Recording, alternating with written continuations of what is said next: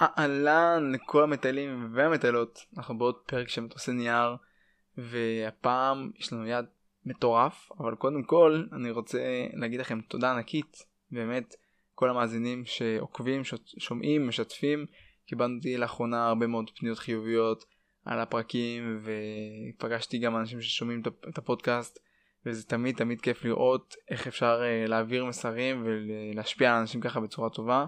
אז רציתי להגיד לכם תודה ענקית על זה, אה, דבר ראשון.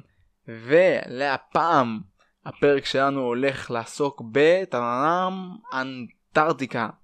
פאקינג אנטארקטיקה. אז שווה להמשיך לשמוע, יאללה, מתחילים.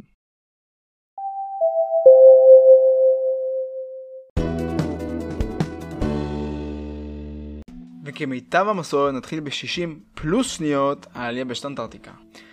אנטארקטיקה היא היבשת הדרומית ביותר בעולם והיא החמישית בגודלה מתוך שבע יבשות. השם אנטארקטיקה הוא בעצם מהמילים אנטי ארקטיקה, יענו מנוגד לקוטב הצפוני.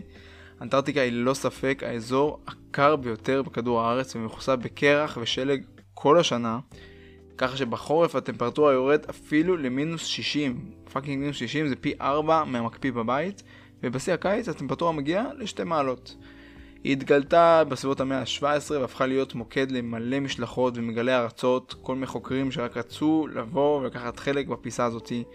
לא הרבה יודעים, אבל באנטארקטיקה יש ערים שמגיעים ל-4,000 מטר. הקרח באנטארקטיקה מהווה 70% מהמים המתוקים בעולם. בגלל ההתחממות הגלובלית, בשנת 2017 התנתק קרחון בגודל של פי 4 מגודלה של לונדון. ואנטארקטיקה לא מיושבת, יש בה בשיא 5,000 אנשים בקיץ, כולם חוקרים. אין בה אף עץ, ובעלי חיים הכי מפורסמים בה, כמובן, זה הפינגווינים. והכי חשוב, היא לא שייכת לאף מדינה בעולם. עד כאן. שלוש, שתיים, אחת, ואהלן, מה קורה? טוב, אנחנו נמצאים אלון. פה עם מישהי מיוחדת, עמית, עמית ברקוביץ', אה, אורחת שנמצאת רחוק רחוק מאיתנו, אי שם ב... איפה את נמצאת עכשיו?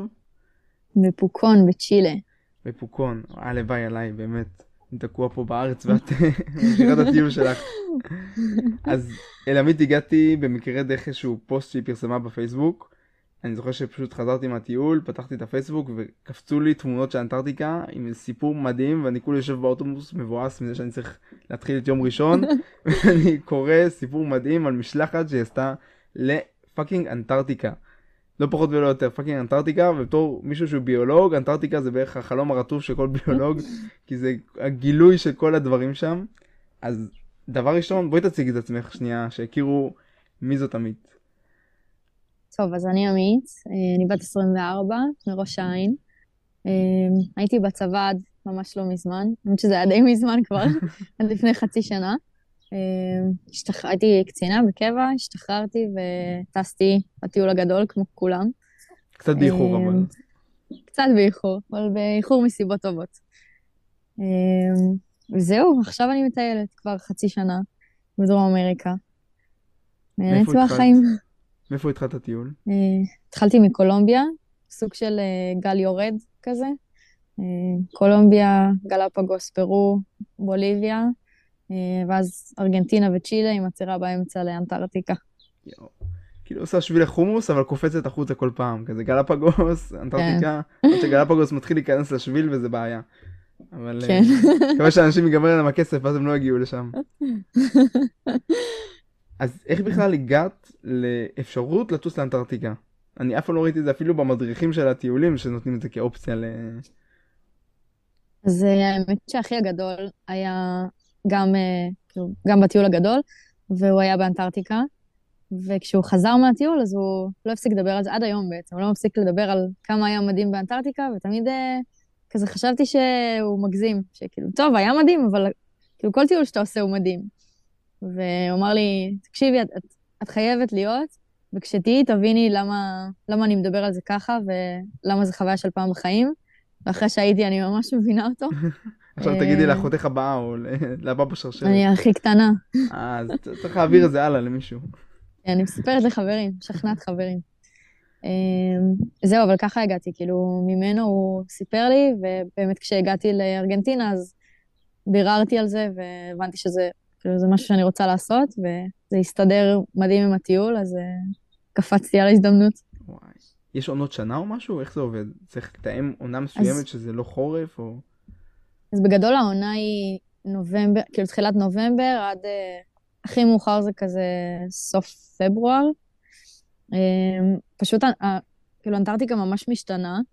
Um, בכל תקופה שאתה בא היא נראית אחרת לגמרי. כאילו, נגיד אני ראיתי uh, אנטארקטיקה מאוד מושלגת ועם המון קרח, uh, אבל בלי כזה גורים של פינגונים, כי הם עוד לא בקעו. אם אתה בא יותר מאוחר, אז אתה רואה דברים אחרים, כאילו זה ממש משתנה בין, העונ... בין הזמנים, אבל uh, היא יפה תמיד. כן, זה בטוח. אבל אין שם, זה הרי בגלל שזה קוטב, אין שם עצים, זה מתחת לחוג הארקטי. נכון. אז עונות שנה, איך זה מורגש שם? זה, יש גם את העניין של האור והשמש, נכון? שזה... נכון, זה הזוי להתעורר ב... כאילו באמצע הלילה ויש שמש, זה וואי. אחד הדברים המוזרים שקרו לי. איך בכלל הולכים לישון? איך אתה יודע בכלל? אין לך תחושת זמן, הכל זה אותו דבר. סוגרים וילונות ומסתכלים על השעה בשעון. וואי. יואו, אחרי זה כן, חזרת בטח זה... לציוויליזציה, זה היה להתאפס מחדש. זה היה ממש מוזר. וואי. בוקר, כי כאילו הגוף לא מצליח לישון כשיש שמש בחוץ. וואי. אז כדי להתחיל את המשלחת, את צריכה לטוס לאיזושהי נקודה מסוימת וממנה יוצאים?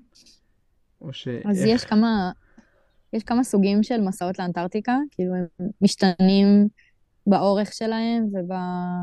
בתוכנית, כאילו, של, ה, של המסע. הקלאסי תכל'ס זה לצאת מאושוויה, שזו הנקודה הכי דרומית בארגנטינה, אה, ולחזור לאושוויה. אני עשיתי את המסע הכי ארוך, שזה לצאת מבואנוס איירס, ולעבור גם בעוד שתי תחנות בדרך, שנקראות איי פולקלנד ואיי ג'ורג'ה הדרומית. איי פולקלנד. כן. והכל כן. בסירה? הכל באונייה, כן. אונייה. 18 יום בים. אמ, זה כאילו בגדול אה, מפלצת בים, שמסתבר שהיא הייתה יחסית קטנה, האונייה שלנו, אמ, אבל זה ממש פשוט סירה ענקית, אמ, ואתה כל היום, כאילו יש מסעדה, יש אה, חדר כושר, יש חדר, כאילו הכל יש בספינה, לא יוצאים ממנה, כזה יוצאים כשמגיעים ליבשה, אבל אה, בגדול הכל, יש הכל בספינה, ואתה פשוט חי שם. סטייל מנו ספנות כזה, כמו קרוז בקריבים. תכלס, סטייל, סטייל טיטניק, ממש, כן. רק בלי החלק הדרמטי בסוף. בלי דיקפריו גם, זה גם נראה לי ניואנס חשוב. כן. אז זה בעצם קרוז של עשירים, נכון? זה לא איזה משהו מטיילים סטנדרטי. כן, זה ממש קרוז פינוק מכל הבחינות. אמ, ברמה שאתה לא מאמין. כאילו, אני באתי באמצע הטיול, כולי מוצ'ילרית עם אה, מוצ'ילה ענקית, נעלי טיולים, נכנסת לספינה, ומישהי עומדת בכניסה ואומרת לי, את רוצה רגע להניח את התיק ושתהיה לך יד פנויה לקחת את השמפניה? אני כזה, מה? וואי. ואז הם סוחבים לך, סוחבים לך את התיק לחדר, החדר נראה כמו איזה ארמון פאר. אתה אוכל במסעדה עם room service 24-7, ובין ארוחה לארוחה יש בופה נשנושים. יש אה, בריכה וג'קוזי וכל מה שאפשר לחלום עליו. באמת, זו חוויה מטורפת. אה, fucking קר, מה בריכה? זה יהיה קרח עוד שנייה. לא בריכה מחוממת. וואי. כשאת אמרת לי משלחת לאנטארקטיקה באונייה, אני מדמיין משהו מעופש כזה, שעבדים שמים בו בערך, זה הרמה. אולי להוביל מכוניות, אבל וואו. זה מפתיע את האמת, זה אני חושב שזה מפתיע הרבה אנשים כי כשאתה מדמיין משלחת, אתה מדמיין משהו כזה הרפתקני, ספרטני, ולא בקבוק כן. שמפניה וג'קוזי. כן, לגמרי, גם אותי זה הפתיע. אבל היה חוויית ספרטניות קצת? כי כן מגיעים למקום אקסטרימי. כן, אבל אה, לא באמת, כי גם רוב מי שיוצא לקרוז הזה זה לא מוצ'ילרים כמונו, זה אנשים uh, אחרי הפנסיה, אז uh, יש להם קצת יותר... Uh, כסף וניסיון חיים, ומן הסתם גם קצת יותר מבוגרים, אז הכל מאוד uh, מונגש וקל, וכזה שיהיה נוח וכיף. אז האוכלוסייה אז, גם הייתה אוכלוסייה יחסית מבוגרת, אני מנחש. כן, אז רוב הספינה כן, היינו חבורה של איזה עשרה בערך, מגילאי 19 נראה לי הייתה הכי קטנה, עד 34, אה, וזאת הייתה חבורה צעירה כאילו של, ה... של הספינה, אלה ש... כן. הפארטיז בוי. כן.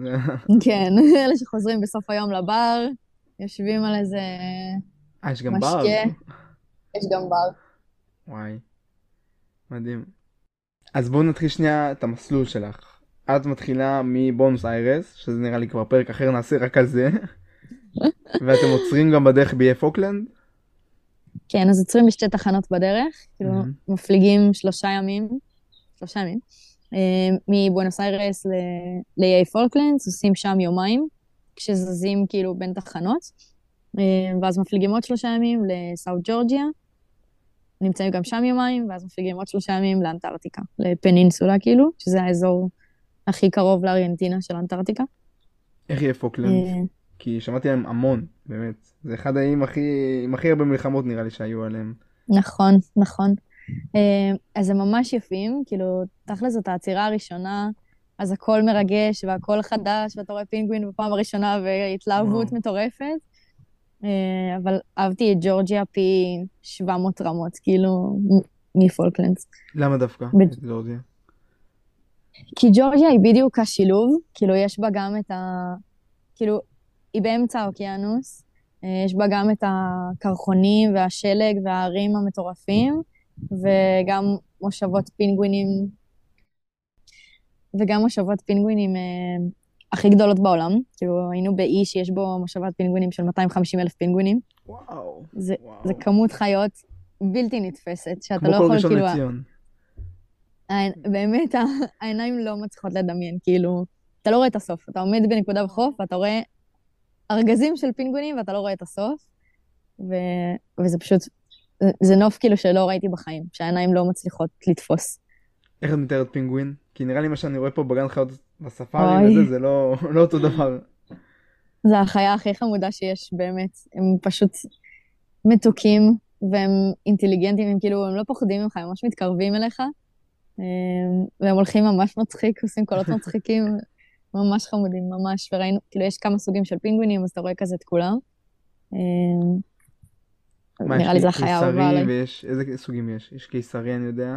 אז יש ג'אנטו פינגווין, שזה כאילו הרגיל, אה, הרגיל, הוא הכי חמוד בעיניי, אבל הוא הרגיל. אה, ויש king penguins, שזה הגדולים, עם כזה צוואר צהוב. אה, ויש עוד, עוד כמה סוגים שכזה ראינו מרחוק יותר, אבל אלה שני הסוגים העיקריים. אה, יש גם את ה rockhoppers, שהם קופצים כזה על הסלעים. רוק אה, hoppers. הקטנים האלה. ה- הם הם קטנים לא כאלה, כזה נכון? קטנים. בתמונות הם נראים קטנים, אף פעם לא השוויתי לגודל של... כל פעם שמדברים על פינגווין ישר קופץ לי בראש הסרט אה, תזיזו את הרגליים, מכירה? כן, לכולם. ישר, באמת, אחד הסרטים האהובים עליי.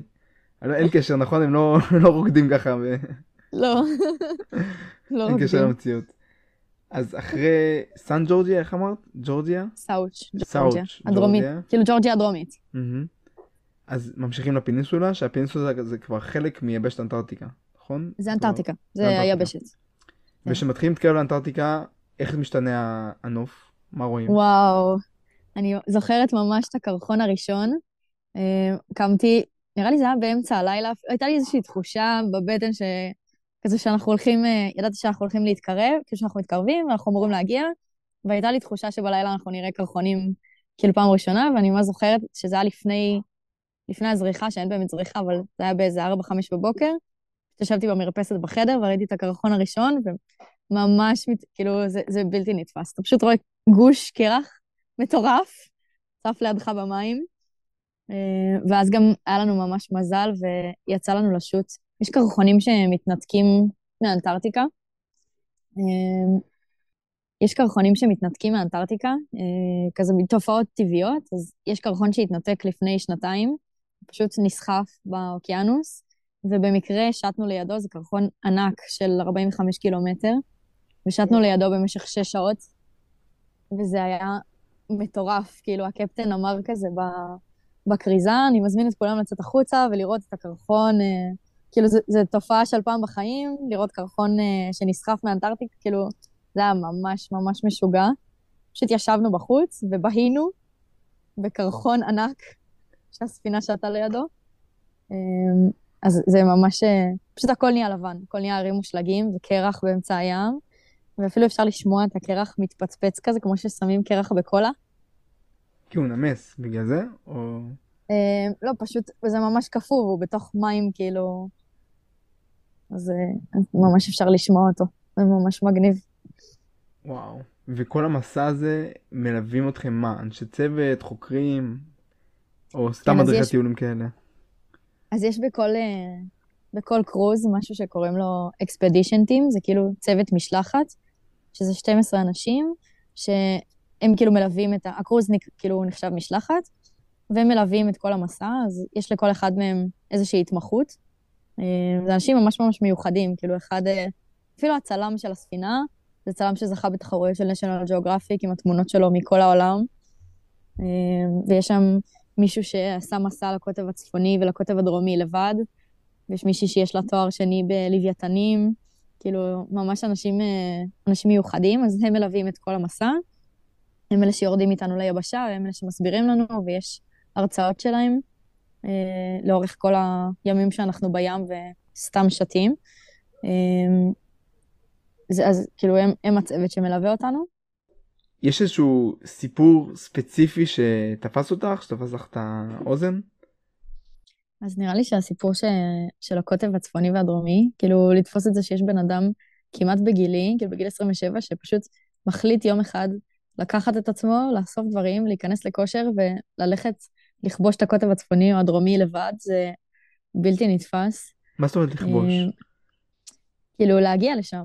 זה, אה, זה פיזית? מסע, הוא הלך... פיזית הוא כן, הלך? כן, הוא, הוא הלך 55 ימים עם 150 קילו במזחלת, פשוט הלך כל יום עד שהוא הגיע לקוטב. איך אנשים, אני באמת לא מבין איך אנשים מגיעים לדברים מסוימים. באמת, כאילו, זה, אנחנו חיים פה באיזה בועה ו... זה אבסורד. זה באמת אנשים אה. מטורפים. וואי. אנשים מטורפים, באמת. מאיפה הוא מילים. בעולם? מאנגליה. מאנגליה. אז זה גם לא איזה פיני או משהו שחי ב... בקוטב. לא, לא. מטורף, מטורף. אני פגשתי כל כך הרבה בריטים שיכורים, זה כאילו כל כך שונה מה... לא, הוא ממש. סיפר על ה... הוא סיפר על המסע שלו, על איך הוא התכונן לזה, וכאילו, איזה כושר הוא עשה, ואיך אורזים את האוכל ואת הציוד, וכאילו, זה ממש מיוחד. מה אוכלים באמת במסע כזה שם? הרבה שימורים, אה, מרק מגעיל כזה של אה, בשר וקרקרים אה, נמסים. טוב, הם רגילים לזה, יש להם אוכל בריטי, אין להם סטנדרטים ל... כן. אבל אצלכם במסע אכלתם טוב, אני מאמין. אם זה סירת קרוז וזה... וואו.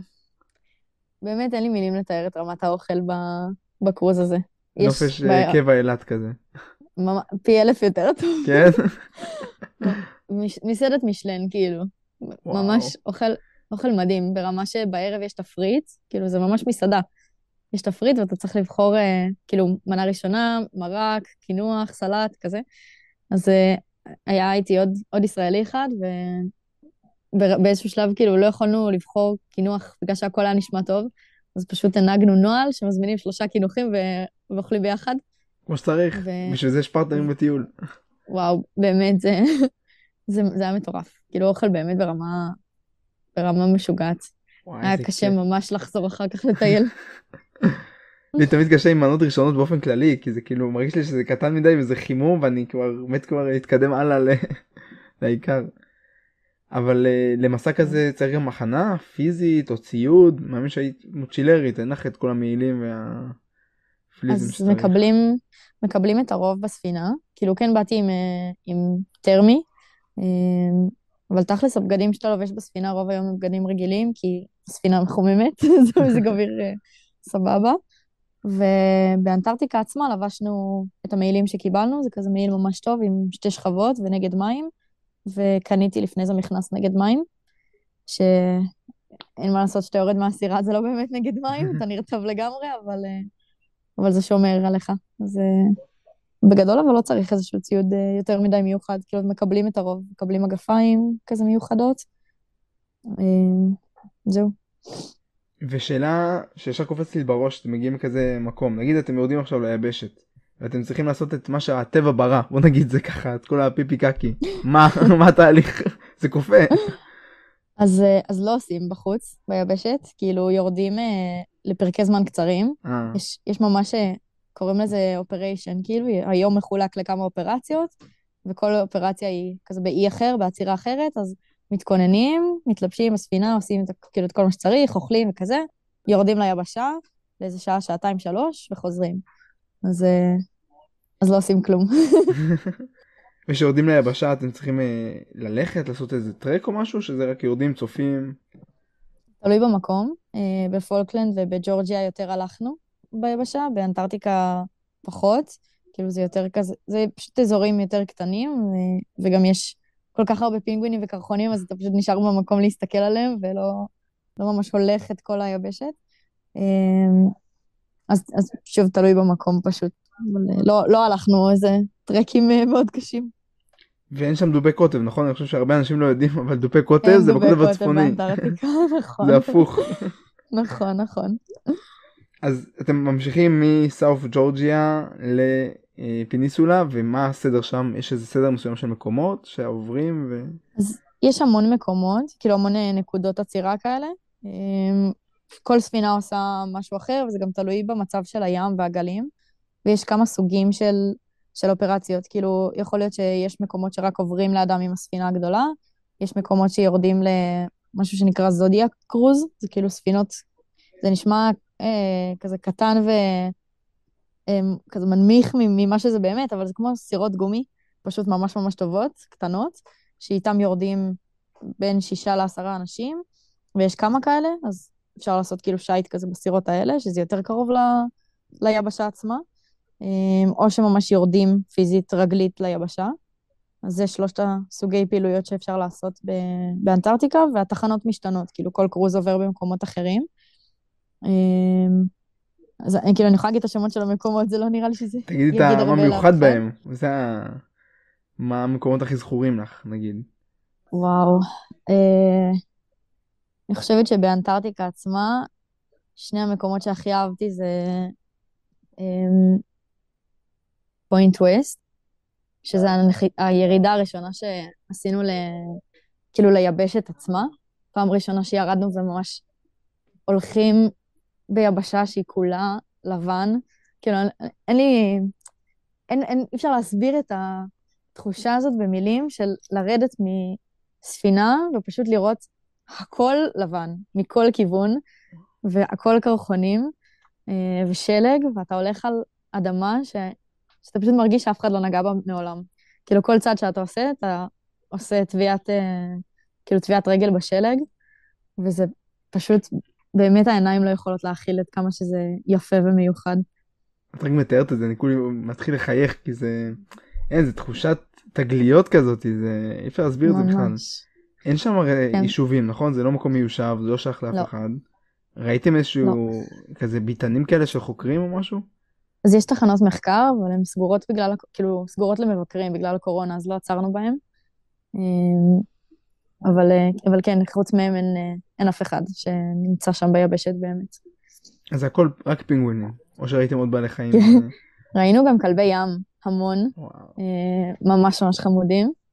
חמודים, כן, תלוי איזה. למה? יש כאלה חמודים? שמתקרבים עליהם, אז הם קצת מתעצבנים וכזה חושפים שיניים. כמו כלבים, אין לעשות. כן, כלבי ים. כלבי ים. וראינו מלא לוויתנים ודולפינים, אבל מהספינה. כאילו, יש uh, כזה נוהל בספינה, שכל פעם שיש משהו מיוחד ב, בים, אז הקפטן קורז בכריזה, הוא אומר, uh, אני מזמין את כולם לראות מצד שמאל של הספינה, להקת uh, לוויתני אורקה, ואז כולם רצים, טסים במדרגות למעלה בשביל לראות את, ה, את מה שיש בים. אז זה ממש ממש מיוחד, אחרי 18 יום אתה מתרגל, אתה אומר כזה טוב, נו, הדולפין. כבר ראיתי, מה זה? כן. כמו לעבור בבת כן. ים, אין שום דבר מיוחד. משהו כזה. וואו. אז כן. אתם עוברים מלא נקודות, שכל נקודה היא דומה קצת לאחרת, נכון? כי זה הכל קרח פינגווינים, קרח לא, פינגווינים. לא, זה ממש... אני, אני לא יודעת איך, אבל זה ממש שונה. כאילו, כל נקודה היא ממש אחרת. אמ, התחלתי להגיד שכאילו, מקום אחד שאני זוכרת זה כזה לראות את הכל לבן, ממש להבין שאני ביבשת אנטארקטיקה. והמקום השני זה, קוראים לו לינדבלט קוב, ופשוט היינו בשייט זודיאקים, ירדנו מה, מהספינה, והכל היה ערפל, מטורף ומלא שלג, ואתה בטוח שאתה לא הולך לראות כלום היום, וכאילו באסה, זה היה מזג אוויר ואי אפשר לשלוט בזה.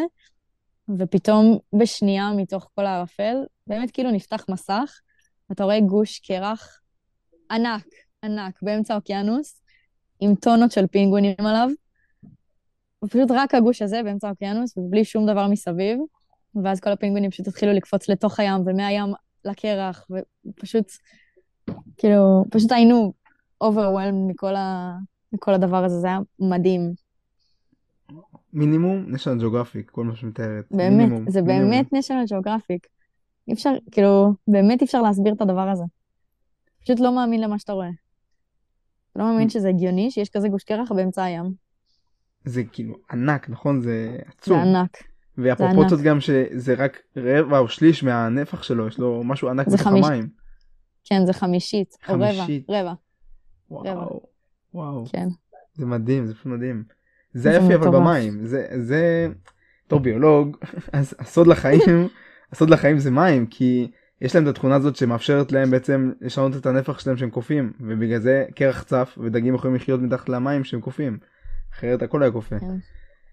כן. ואז עשו לכם בטח גם מלא הרצאות, נכון? כזה הסבירו לכם בטח על התחממות גלובלית, ו... האמת שעל התחממות גלובלית ספציפית לא, אבל היו המון הרצאות ממש מעניינות על אה, אה, שקלטון, זה הבן אדם שכאילו גילה את אנטארקטיקה. אה, ובכללי על ההיסטוריה של אנטארקטיקה ועל לוויתנים ועל ציפורים, כאילו למדנו ממש הרבה ברמה שבימים האחרונים כבר יכולנו לזהות את הלוויתנים לבד, כזה איזה סוג הם, וכאילו איפה הם נמצאים וכל מיני פרטי מידע כאלה. אה, והיינו עושים סקרים של ציפורים, אה, ציפורים עפות באוקיינוס אה, אחרי ספינות, כאילו, כזה שובל של הספינה והרוח פשוט מאפשר להם לדאות ולשמור כוחות במקום, במקום לעוף. אז הרבה פעמים הן עפות מאחורי ספינות, ואז פשוט אתה רואה המון המון ציפורים בדרך, אז היינו עושים סקרי ציפורים, פשוט הולכים לאחורה של הספינה, ויושבים שם ומנסים לזהות את הציפורים, עם מגדיר ציפורים כזה, ומישהי שהיא, מישהי מהצוות שהיא צפרית, ממש טובה. אה, אז גם ציפורים ידענו לזהות כמעט את כולן. לומדים ממש הרבה. יש שם ציפורים מיוחדות או שזה ציפורים נודדות שעוברות מיבשות? יש אלבטרוסים, זה... אלבטרוס, בין ה- כן, זה הציפור הכי גדולה נראה לי בעולם, משהו כזה. כן, שלוש וחצי מטר. מוטת כנפיים של... כן, מטורף. זה ממש ענקית, והיא עפה לך מעל הראש, כאילו. וואו. זה כמו לברון ג'יימס כזה, חכם ענק כזה מעופף, בערך. משהו כזה, משהו כזה. וגם יש בטח מלא שכפים, נכון? כי זה אוקיינוס. או ציפורים כן, האמת שדבקות. לא כזה הרבה. יש ציפורים כאילו שאין אה, במקומות אחרים. זה כזה ציפורים של... לא יודעת אם לקרוא לזה ציפורים של אנטארקטיקה, אבל... אה, כן. אתם הייתם- אה, בתקופה הזאת של הפינגווינים, אז הם, אה, הם- יש הרי את התהליך התרבות, הם בשלב של הביצה או בשלב הגוזל? בשלב הביצה, לצערי. בשלב הביצה? לא ראינו את. הגוזלים. מה, אבל זה ביצה, כן, ממש רואים אותם, אה. מק- ממש רואים אותם מקננים, כאילו, ממש, אה, ממש שוכבים על ה... כזה על, ה... על הביצה בשביל שלא לא יקרה לה שום דבר. כזה הסבירו לנו גם על זה שהם, אם קורה משהו, אז הם כאילו נוטשים, נוטשים את הגוזלי, כזה את הביצה, ופשוט הולכים להתרבות מחדש. אה, אבל ממש רואים אותם בלהקות, כזה הגבר אחראי להביא, אה, להביא, אה, את, כזה, ליצור את הקן, ו... והנקבה אה, שומרת על, ה- על הגוזלים והביצים. אז הצלחת כבר להבדיל בין זכר לנקבה שם, בפינגווינים? הן בדרך כלל יותר קטנות ויותר יפות, אה, כן? הנקבות. כן. כמו בני אדם בערך, עובד אותו עיקרון. כן. אה, זה חיה מדהימה, פינגווינים באמת חיה מדהימה. כאילו יש בספארי פה את הקטנטנים האלה, זה לא, לא משתווה לא- בכלל. לא אותו דבר. אין, הפרופורציות נראה לי אחרי אנטארקטיקה, בכללי לטיול אחר כך, משתנות לחלוטין. כי אתה, כן, אתה היה רואה מאוד דברים, קשה. אחרי זה חזרת לאן? לאן? לארגנטינה? חזרתי לדרום ארגנטינה, התחלתי להעלות את כל ארגנטינה. אבל אה, או, זה היה מאוד קשה. אה, כן. יש לך עוד קרחונים לראות בדרך שם גם. כן, אבל שום דבר לא מלהיב באותה צורה אחרי שאתה רואה קרחונים באמצע הים. זה נכון, זה נכון. אין, נראה לי אתה לא יכול להבין את הפרופורציות בכלל של אה, קרחון. כי כשאני מדמיין קרחון, אה, בסדר, עוד קרח, גוש קרח, ראיתי קרח במקרר גם. לא, אבל אה, זה לא נראה לי אותן פרופורציות בכלל. לא, אי אפשר, אי אפשר לדמיין את זה. מה המזג האוויר שאת היית שם? מה הטמפרטורה? אז האמת שהשתדלנו לא להסתכל רוב הזמן, בשביל שלא יהיה, שלא יהיה לנו יותר קר פסיכולוגית, אבל uh, היה בסביבות ה-0 מינוס 2 רוב הזמן. אה, קיץ. כן, ממש קיץ, לא, במובנים של אנטארקטיקה. קיץ. כן, זה באמת בחורף זה מגיע ל... למינוס 50 בערך. טוב, זה יבשת מיוחדת. זה מדהים גם שבעלי חיים ככה יסתגלו לחיות בה. שזה יעשו את כל השינויים והתאמות. האמת שזה מדהים, זה עוד אחד מהדברים המדהימים, כאילו לראות שזה נראה לי המקום היחיד שראיתי בעולם שממש לא נגעו בו. כאילו, ממש שומרים עליו ברמה שכל פעם שאנחנו יורדים מהסירה, עושים אה, בדיקה ביולוגית, קוראים לזה, לכל הבגדים שלנו, לנעליים, לראות שלא הבאנו שום סיבים, אבנים, כאילו שום דבר שיכול אה, לפגוע ביבשת או ביצורים שחיים שם. ואסור, אה, כאילו בהרבה מהמקומות אסור לשבת על, ה, על הקרקע בשביל שלא להביא, להעביר כזה מחלות או דברים, זיהומים וכאלה. ממש רואים איך שומרים עליה, באמת מכל משמר. זה פשוט באמת פיסת טבע של, שלא נגעו בה. שהיא כאילו, אתה עומד ואתה אומר, וואו, זה... ככה אלוהים ברא, כאילו. אשכרה, אשכרה. זה מדהים שיש עדיין מקומות כאלה שהצליחו לשמור עליהם. שאין לך את העמודי חשמל האלה ואת השאריות פסולת ושולחנות. פיקניק. לא ראיתי שום, שום חתיכת זבל בכל ה-18 יום האלה. כלום, אפילו לא אחת. איזה מדהים. רק שהלוואי שישמרו את זה לעד. הלוואי. באמת. כן. שהנכדים יצליחו לראות את אנטארקטיקה אם היא לא תימס עד אז. לא אמן. נורא אותה בדרך אחרת. כן. ו... הרי יש לכם הרי שייט, יש לכם מלא זמן פנוי באמצע. מה עושים? אין הרי נטפליקס, אין... אה, נכון. אז, אה, אז תלוי איך אתה בוחר להעביר את הזמן. אה, אפשר להישאר בחדר לישון, זה מפנק בפני עצמו. ויש יש טלוויזיות עם מלא סרטים וכאלה. אה, יש הרבה הרצאות, והחבר'ה הצעירים, כאילו היינו עושים, אה, כזה כל ערב היינו יושבים אה, בבר ומשחקים קלפים, למדתי מלא משחקים חדשים מכל העולם. אה, ויש אה, פסנתרן שמנגן כל הערב. חלק מהסירה כן. או איזה תאילנד כן, ש... חלק מהסירה. אמ, אז בעיקר בהרצאות, במנוחה ועם חברים, ולפעמים גם סתם יושבים בחוץ על הדק ומסתכלים על הנוף, שאפשר להעביר ככה איזה כמה שעות טובות כל יום. אמ, זהו בגדול. עשית איזשהו יומן מסע? את הדברים האלה? בטח, כן? טוב. בהתחלה של הטיול היה לך עוד כוח לעשות את הדברים האלה. מה, אני לא בהתחלה, כבר לא, אז. אז היה הייתי- יחסית. לא? הייתי חמישה חודשים, חמישה חודשים כבר היית? כן. יש אפליקציה היום, של מה של קוראים לה יומן? פולר סטפס. כן, מה זה זה פולר ממש סטפס? מגניב. זה אז רק ככה קוראים? לאפליקציה. לא, לא, אז- יש, זה האמת. שזה זה מעניין, לא חשבתי על זה. אמ, אז זה, זה אפליקציה פשוט שאפשר להכניס בה גם תמונות וגם כזה לכתוב יומן, והיא דוקרת אה, נקודות GPS על המפה, אז אתה יכול ממש לראות איפה היית. זה מגניב ממש. כיף שהתקדמו. מה, אני זוכר שהייתי בן שמונה, התחלתי לכתוב יומן, הייתי מדביק פליירים לתוך המחברת, עד עכשיו יש לי את זה פה במגירות. כן. איזה יפה, וואי. ובואו נרד שנייה לפרקטיקה. אני עכשיו רוצה לצאת למסע. איך אני סוגר את זה? למי אני פונה? עלויות? מה האמת הפרופורציות שזה הרבה? יותר פשוט ממה שחשבתי. אמ, כמו שיש סוכנים לכל דבר, יש גם סוכנויות לאנטארקטיקה. פשוט הרמתי טלפון לסוכנת, אמרתי לה, תקשיבי, אני רוצה להיות באנטארקטיקה, תשלחי לי את האופציות. אמ, ואז אתה פשוט צריך לבחור, יש, כמו שאמרתי בהתחלה, כל מיני סוגים של מסעות, יש כאלה שעושים רק אנטארקטיקה, כאילו רק פנינסולה, יש כאלה שעושים פנינסולה וג'ורג'יה, או שכאלה שעושים כמו שלי את הכל. אמ, אז פשוט צריך לבחור איזה מסע מתאים לך. אה, ולגבי המחיר, אז הוא משתנה ממש בהתאם למה שאתה רוצה. כאילו, המסעות הארוכים מן הסתם עולים יותר, ככל שהמסע יותר ארוך הוא עולה יותר, אבל אה, יש דילים של דקה 90 כזה, שהם ממש ממש בהפרש משמעותי במחיר. כאילו, טיול כמו שאני עשיתי לאנטארקטיקה, לא- עולה ברגיל בסביבות ה-20-30 אלף דולר. אה, בדקה 90 הוא עולה 5,000 דולר. שזה מה? לא... כן. זה, זה פסיכי ההבדלים. זה חודש שכירות אה, בתל אביב בערך. זה יותר. זה הרבה יותר, זה זה ארבעה חודשים שכירות. כן, אבל, המחירים אה, בארץ השתגעו כבר. כן. אבל אה, זה, כאילו, זה עדיין לא, לא זול כמו, לא יודעת, טיסה אחרת, אבל אה, שווה באמת כל אגורה ששמתי שם. אז, אה, אז דקה 90 זה, כאילו, זו האופציה הכי טובה להשיג מחיר נורמלי. אבל דקה 90 אתה צריך להיות במרחק קריאה, אתה צריך להיות כבר ב... צריך אוש- גמישות. או- נראה לי שאני אני סגרתי שבוע לפני, נראה לי.